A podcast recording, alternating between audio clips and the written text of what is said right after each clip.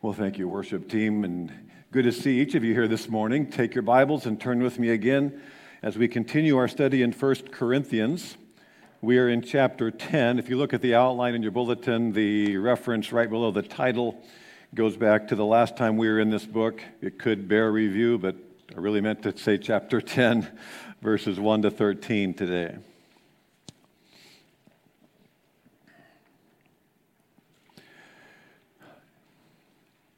Most of you here uh, this morning or, or listening online, I am confident, have placed your faith in Jesus Christ for your eternal salvation. He's the one who died for our sins, rose again. You've trusted in him. This morning, you have been worshiping the Savior uh, that you will share eternity with. And because you are believers and because you are here this morning, I can, I think, safely assume that it's important to you to not only know Christ as Savior, but to follow Him, to serve Him, to obey Him. You, you care about walking with Christ. It's sad, however, that there have been many others who might have been where you are now who no longer are worshiping with other believers who, who are not serving though they once did, who are captured by some sin, whose lives are maybe indistinguishable from the world, though if they have put their faith in Christ, they are believers. But something has created a spiritual uh, decline, a spiritual catastrophe. They really kind of fit the profile of what we saw at the last verse of chapter 9, where Paul said, Even of himself, I beat my body and make it my slave, so that after I have preached to others, I myself will not be disqualified for the prize. He was not talking about losing his salvation, but his concern that he would lose the well done, good and faithful servant. The prize, the rewards, the approval of Christ forever. Paul was concerned about that as he was writing to a church that had a lot of sin problems, okay?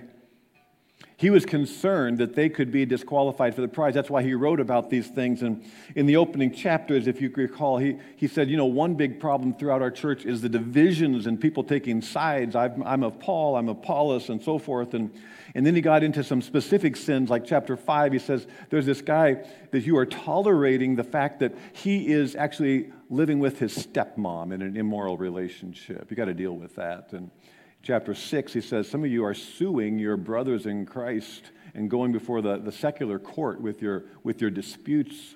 And, and, and uh, some of you are going to prostitutes, chapter 6. These are believers, people. If we don't think that believers can live in carnality, then we haven't read 1 Corinthians at all.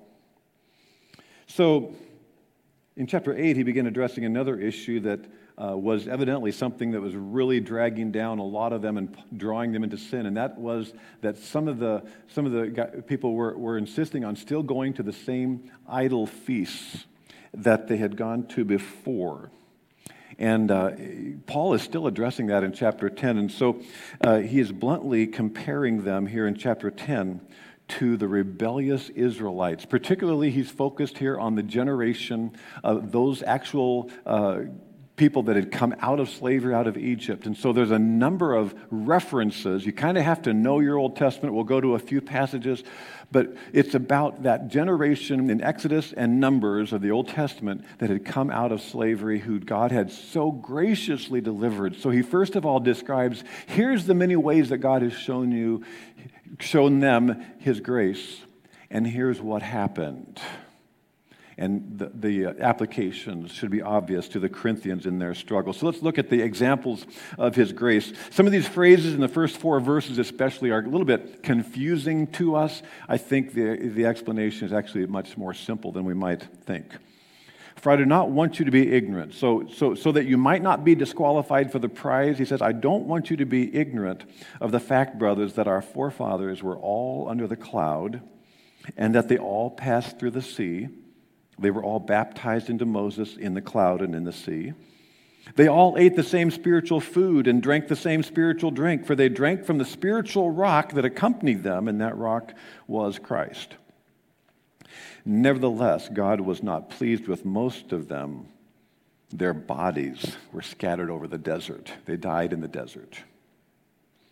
So, what is this talking about? It's a reference to uh, the many blessings of the grace of God in delivering those people.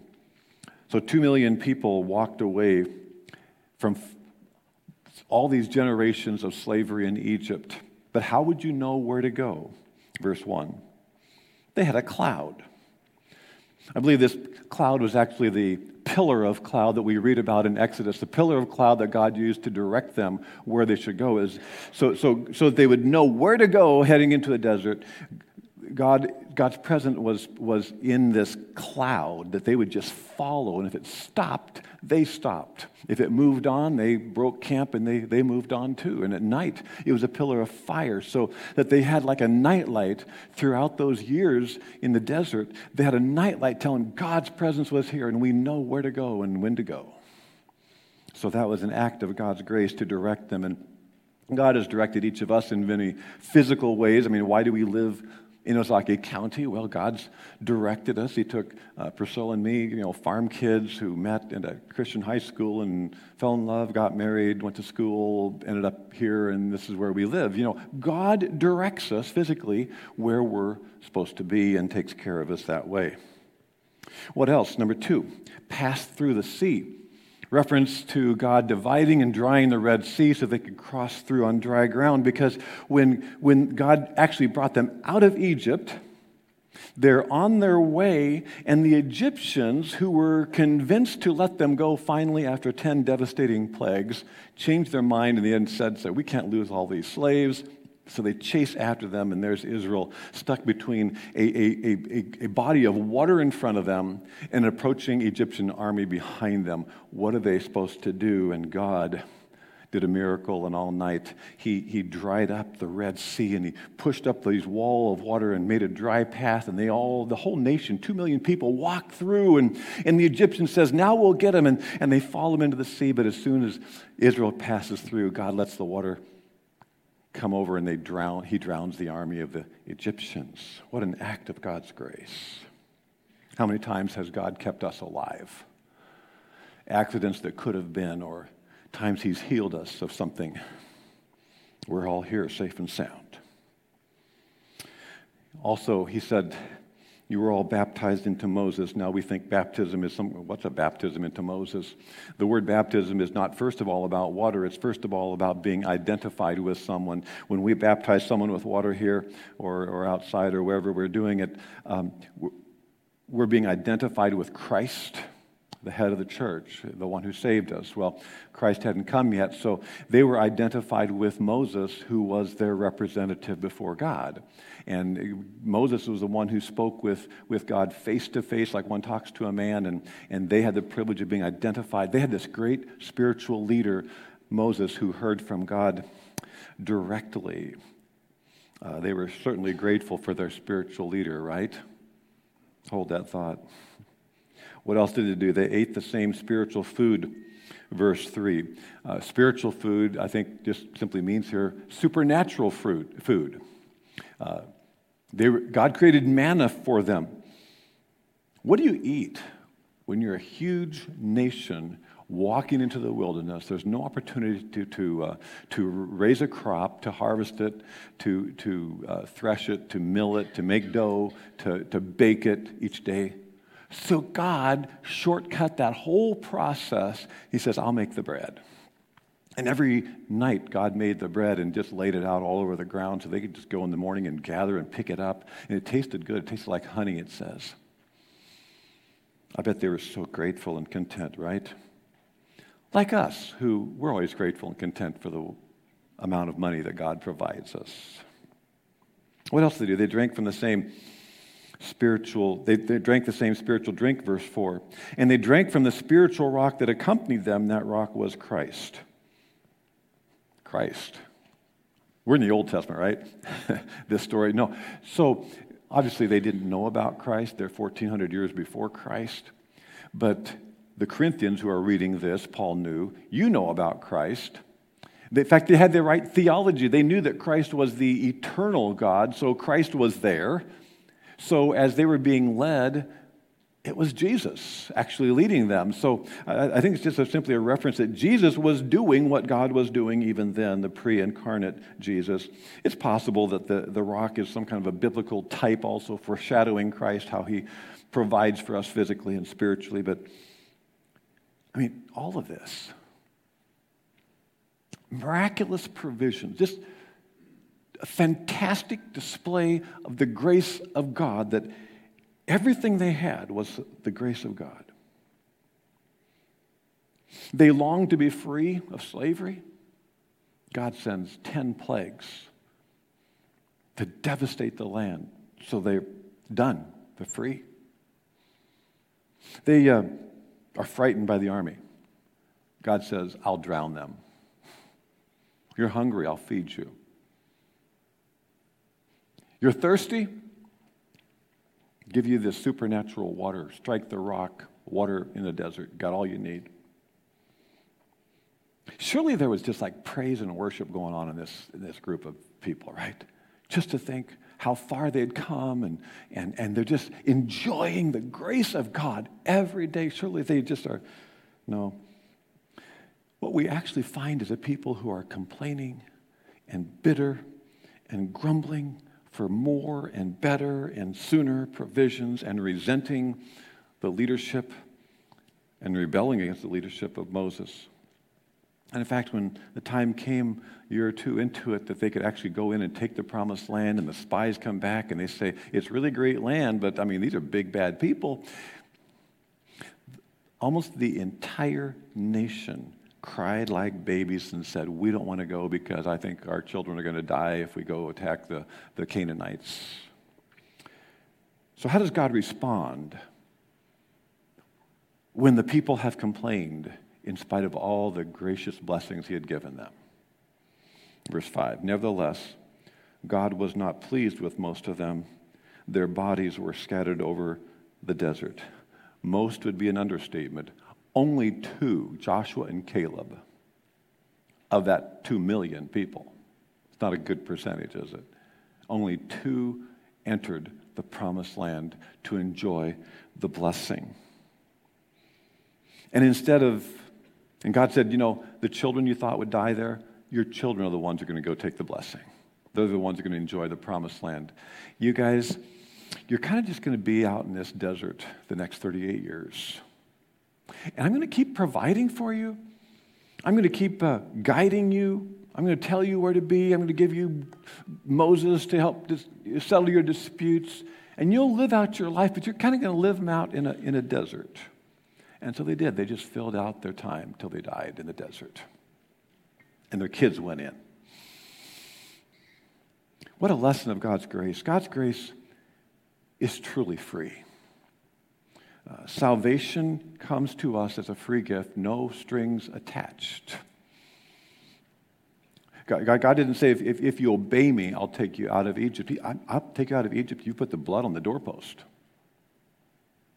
And so, salvation likewise is free to us.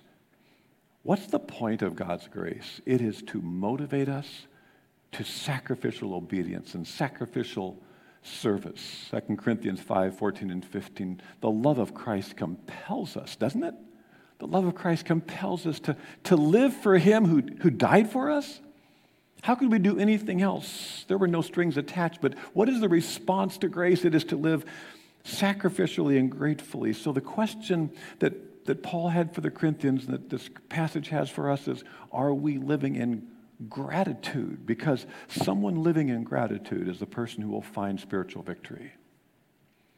Someone who's living in, in rejection or rebellion or resentment will face catastrophe. And that's really what happened is the, is the discipline of Israel. And so there are yet more events from Exodus and Numbers that Paul says, I, I need to tell you about these. Verse 6. Now, these things occurred as examples 1400 years before that group. These things occurred as examples to keep us, referring to the Corinthians, first century, to keep us from setting our hearts on evil things as they did. The reason we study the Old Testament and we try to go back and forth and do that faithfully here is because those are examples. We're supposed, we're supposed to see that God is the same in every generation.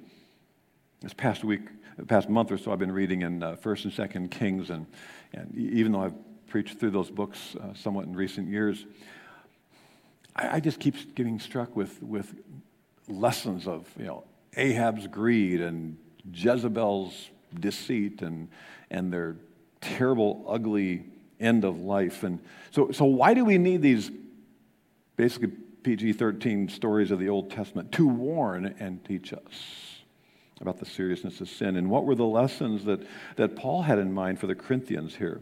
What sin problems is he specifically addressing here? Well, it goes back to chapter 8. He's still on this subject of some of you people are going, as believers, are still going to the idol feasts. Now, he's already talked about the meat in chapter 8. He says, You guys are disputing. Is it okay to eat meat that's been offered to idols? And he says, I get it. Meat is meat. So if you're buying in the market, it doesn't matter if it was once sacrificed. In, and, but, but if, you have, if there's other Christians who have convictions about this, be sensitive, but, but whatever. The issue is not the meat. There's a bigger concern. The issue is the feasts, not the meat. And like the idolatry that the Israelites fell into that first generation, he's going to describe going to those idol feasts can, can blow up your spiritual life, Corinthians because it'll draw you back into the idolatry, and the idolatry draws you back into the sins like immorality. So, verse 7 Do not be idolaters, as some of them were. As it is written, the people sat down to eat and drink and got up to indulge in pagan revelry. Exodus 32 is the reference, and, and these references are in your, in your outline if you have time to read them sometime. It's when Moses was um, up in the mountain and receiving the law, and the people thought, Where is our leader? And thus they said, Where is our God? We need some gods, and we need, we need gods to worship. And, and Aaron, who was left in charge, Moses' brother, quickly put together a horrible plan. He says, Give me all your jewelry. And he, he made a golden calf out of that jewelry, and they end up worshiping this golden calf. Foolish, foolish. And it sparked all the old temptations, and a horrible, idolatrous, immoral party broke out that Moses then walks into. And they dance and drink and indulge in all kinds of immorality, worshiping around the calf. Why, why, does, why does that happen with idolatry? If you, if you glance ahead to verse 20, that's our study next uh, week, but the sacrifices of pagans are offered to demons, not to God. Just to know that when, when, you, when you put a God replacement in your life, you are now in occultic territory. When you go where Satan dominates, you end up doing what Satan wants you to do. We can't be ignorant of our enemies. Read certain books, open certain web pages, and you are in a spiritually dark place where Satan dominates. That's how Satan works. And that idolatry is closely identified with immorality, which is the next thing he mentions in another story, referencing another story, because immorality has always been God's, uh, Satan's key tool against God's people. Verse 8, we should not commit sexual immorality as some of them did. And in one day, 23,000 of them died. Really? Is he like just throwing out numbers? No, it's actually it's in the book of Numbers. 25. While Israel was staying in Shittim, the men began to indulge in sexual immorality with Moabite women, neighbors, who invited them to the sacrifices of their gods. Come to the party with me. The people ate the sacrificial meal and bowed down before these gods. And so Israel yoked themselves to the Baal of Peor, and the Lord's anger burned against them. And that's why he sent this plague that killed so many of them.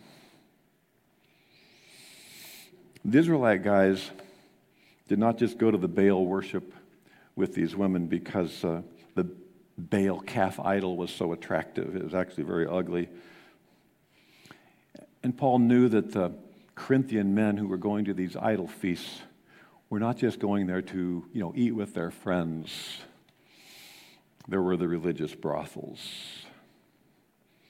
And Satan's been destroying men and women and families and, and uh, kids through sexual immorality since the book of Genesis, and so that where we go with our, our eyes and our minds and our bodies is to the territory Satan rules. When the men of Moab, when the men of Israel went with those Moab women, they knew exactly what they were ending up doing.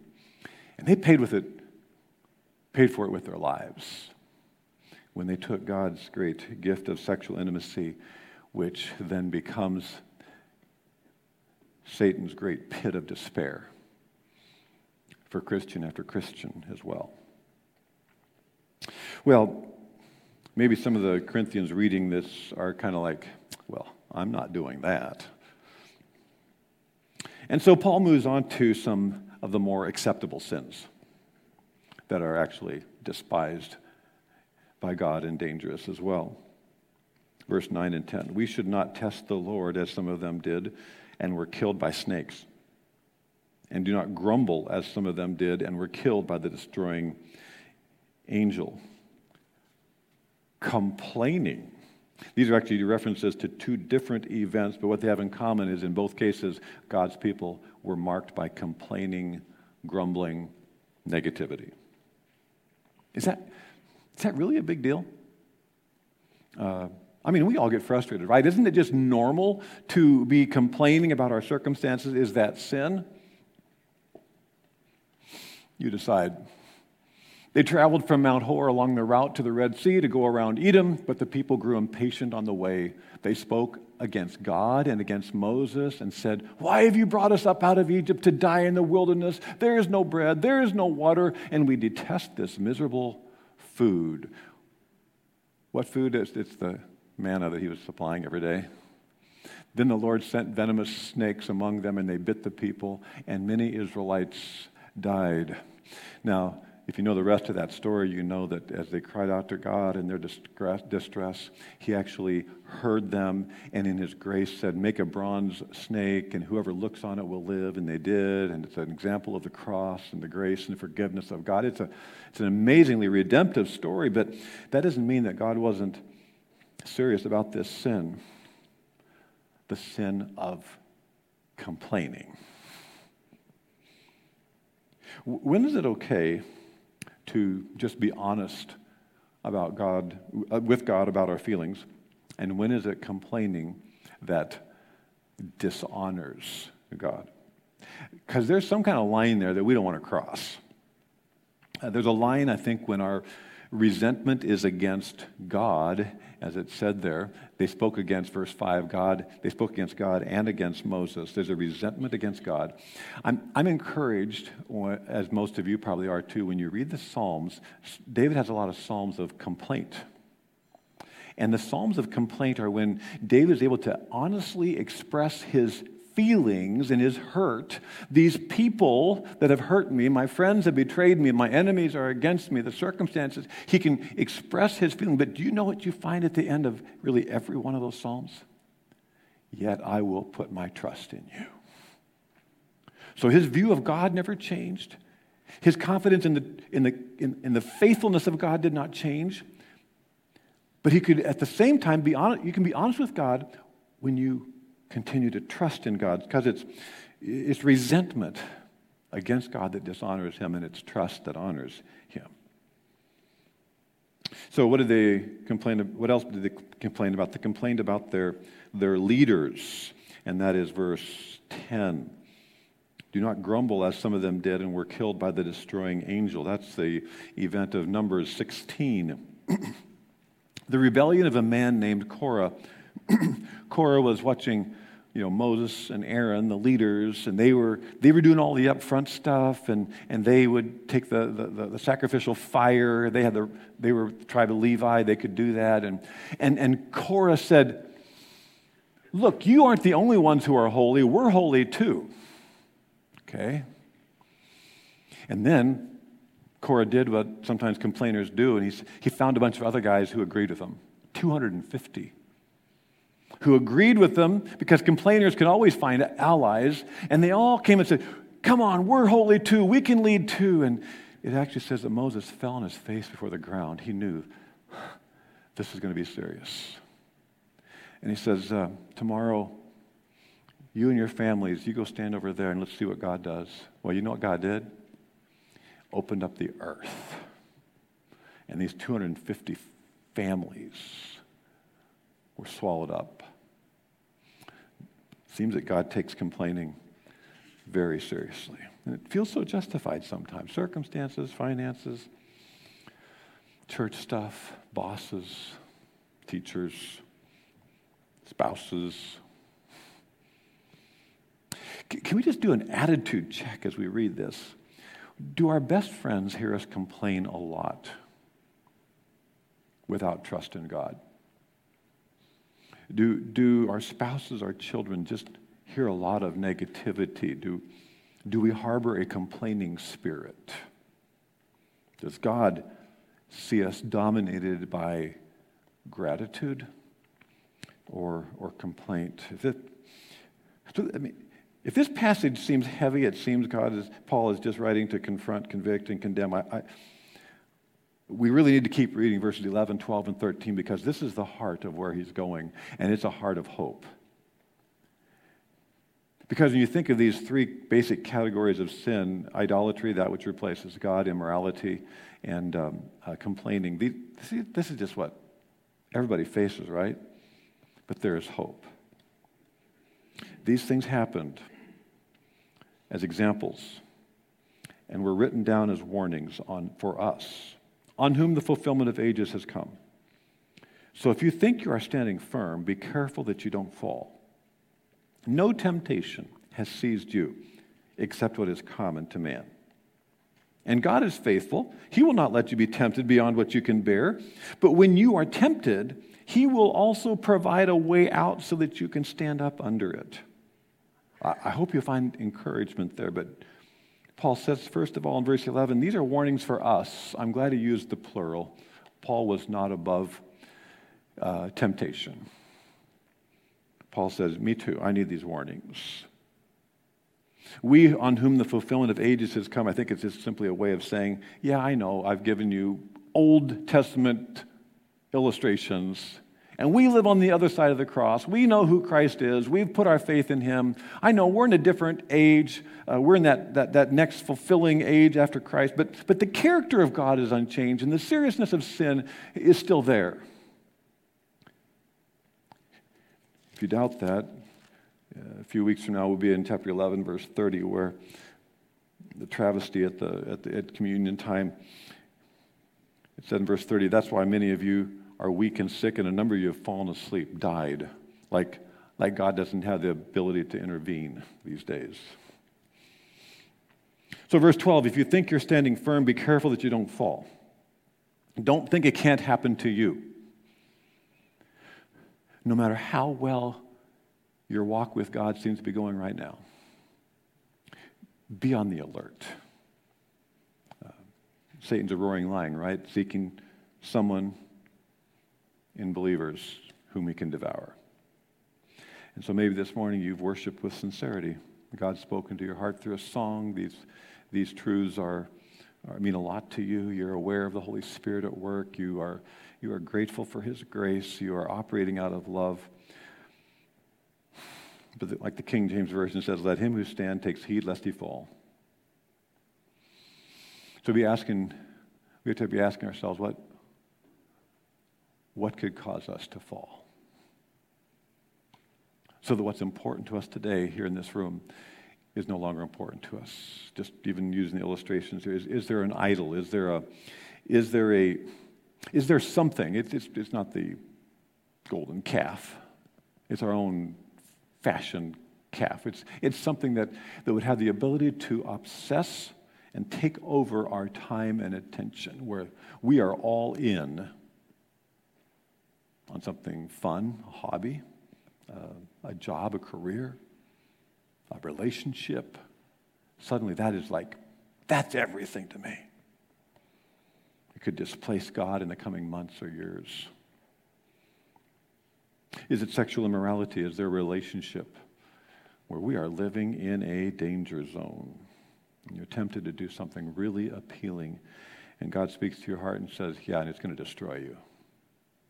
Or mental immorality. I don't need to quote statistics of pornography to know that if we do not seek God's help, we will pay a greater and greater price the longer we don't get His help.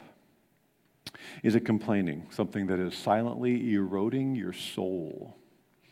Because there's a growing resentment against God about your life. To the place where you no longer really see God at work in your life. You, you no longer can almost see the goodness of God because you've allowed this negativity just to control you. Hard as whatever is. And you might also find that negativity and complaining silently pushes people away from you. Uh, they won't say it, but uh, it, it's harder to spend time with someone who's just complaining. This isn't talking about not being honest about our, our struggles, because we gather together to encourage one another. So we got to be honest and transparent. This isn't like being fakey. I'm doing fine. How are you? Complaining poisons our relationship with God, and we can tell it's poisoning it if we no longer want to be in the Word and prayer because we're no longer leaning on that. Be careful you don't fall. Too many who have once worshiped sincerely now hardly worship at all. But here's the hope. In verse 13, I just, I just love it. Memorize it as a kid. And so it, it in various times of life, it just keeps uh, ringing in my ears. Uh, three basic statements, if you can follow these. No temptation has seized you except what is common to man. So you're not alone battling sin's temptations. And God is faithful. He will not let you be tempted beyond what you can bear. He, he limits the temptation to what we can bear. And then finally, but when you are tempted, he will also provide a way out or escape so that you can stand up under it. God provides a way out. There's hope. Common to man. You are not alone. You are not the first. You are not the worst. You're just a believer in Christ who might be standing at a fork in the road who, who, who, who God speaks to today as a wake up call. There's a spiritual danger zone in your life, and you're going to call out to God, but you're not alone. You're not alone, and that's one of the reasons why you, you and I need to lean into relationships in the body of Christ. The reason, the reason we need to connect with one another is not so that we can meet amazing Christians who are having far more victory than us, because that's what we sometimes assume. We, you know, you walk into worship service and at least the people you don't know, you assume they're doing really well. No, they're just actually struggling like you and I are. And so we really need to struggle together towards Christ uh, to know that these are common things. God is faithful, secondly. He'll limit our temptation. You'll not be tempted beyond what you can bear. Do you believe that?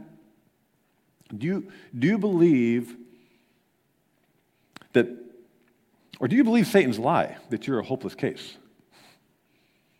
That your temptations are, are too great to bear?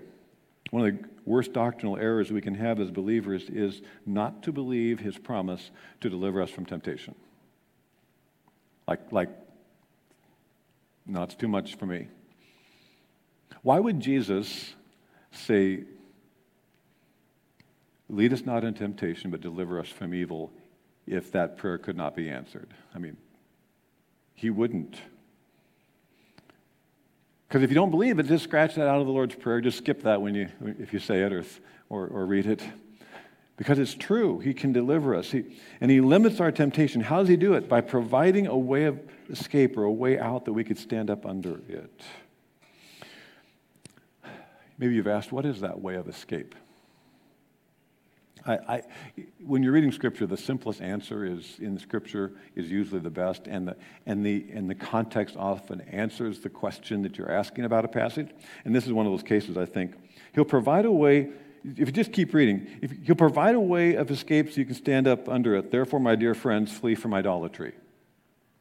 It seems that what he's saying is the way of escape is to flee what tempts you.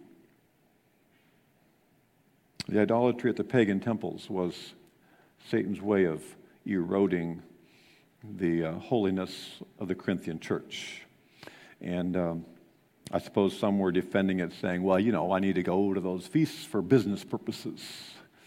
I, you know, the, the food tastes better there, and remember, Paul said, meat is meat. And, or I go there to witness.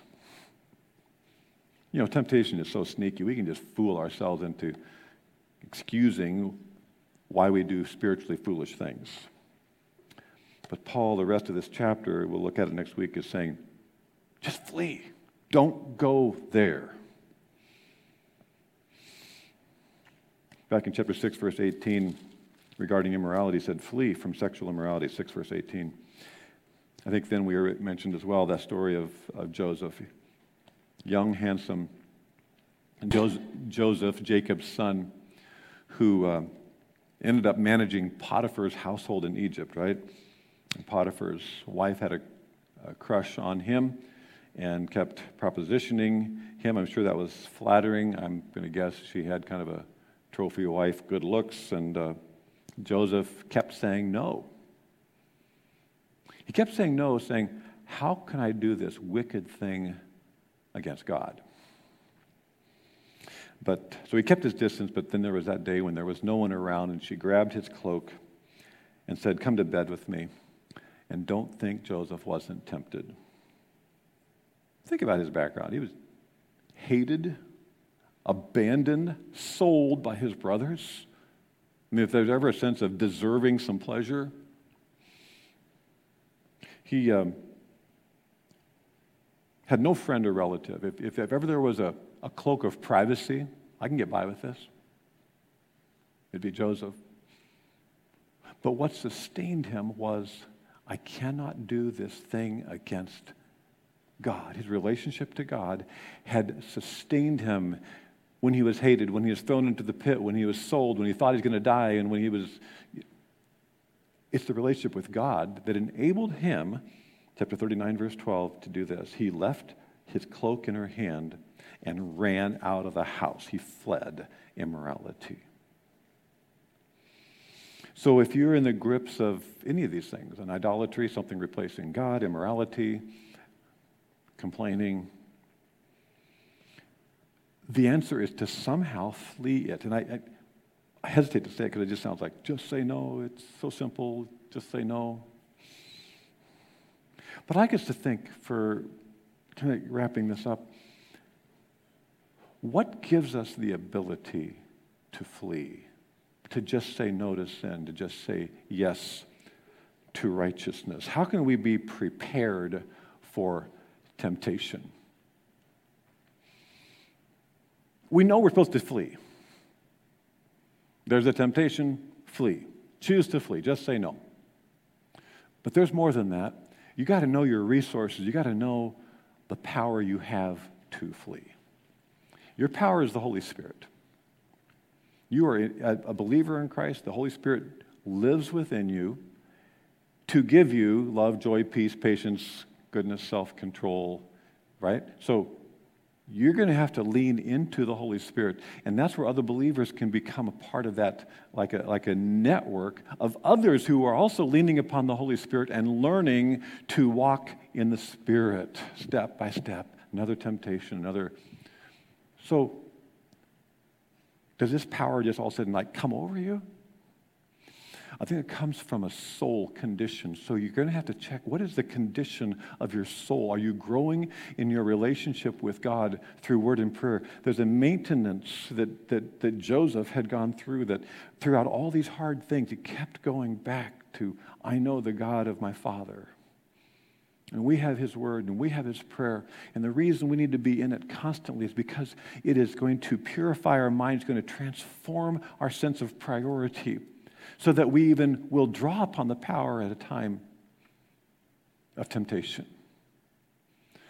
To get even more fundamental, it starts with a goal. what do you want in life? Have you decided your purpose in life is to honor God no matter what? Because if your purpose is fuzzy, your direction is all over the place. If you walk into one of these side rooms right now, they're totally dark. They have no windows. But you can walk into these rooms and you flip a switch on. You got light. We'd like to think that choosing to do the right thing and fleeing temptation is like flipping a switch. But if you understand electricity at all, and I, I don't hardly, but I know that that switch is connected to wires. You trace it back, there was an electrical plan for this facility. And because of that plan, then there was an installation process, and there are wires, and there are breaker boxes, there are, there are safety features, there are. Then it comes down to a switch and has to be wired properly, and that's why you can flip a switch on and it actually works. So, just to, to use that illustration a little bit, do you have the plan that says, I'm going to give my life dedicated to be qualified for the prize. I'm dedicating my life. My plan is to please God no matter what. Because if you do, then there's going to have to be a constant maintenance of your soul.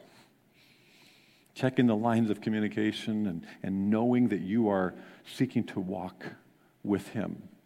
Recognizing attitudes before they become actions recognizing desires that are, are wrong before they become catastrophes. And then knowing, okay, I know what I want. I know what God provides. I got the Spirit within me. I want to live by the Spirit so we can, at that moment of temptation, plug into that. And then you make the choice. I'm going to do the right thing. I'm going to change this. I'm going to, I'm going to get help, whatever that, whatever that switch needs to be. Maybe the electric illustration can just kind of help us think through that there has to be the preparation of the soul, or we will never choose to flee temptation. But God's promise is that He is faithful. He won't give you more than you can bear. And when you are tempted, He will provide that way of escape. So be preparing your, your goal, your soul, Draw upon that power so you can make the right choice and avoid the spiritual catastrophe that too many of God's people have experienced. Let's pray together. Heavenly Father, we are in a true battle, and uh, we know it in our own heart and mind that uh, we are. We are of frustration and, and, and sin. Lord, I just pray that you would give us a clarity of mind so that we would uh, not be thinking like the world and not maybe even be thinking the way we have been, but that we'd be following the, the will of your Spirit. Lord, we just want to recommit ourselves to the process of holiness, realizing it's not just a step here or there, but it's a lifestyle of walking with you. In Jesus' name, amen.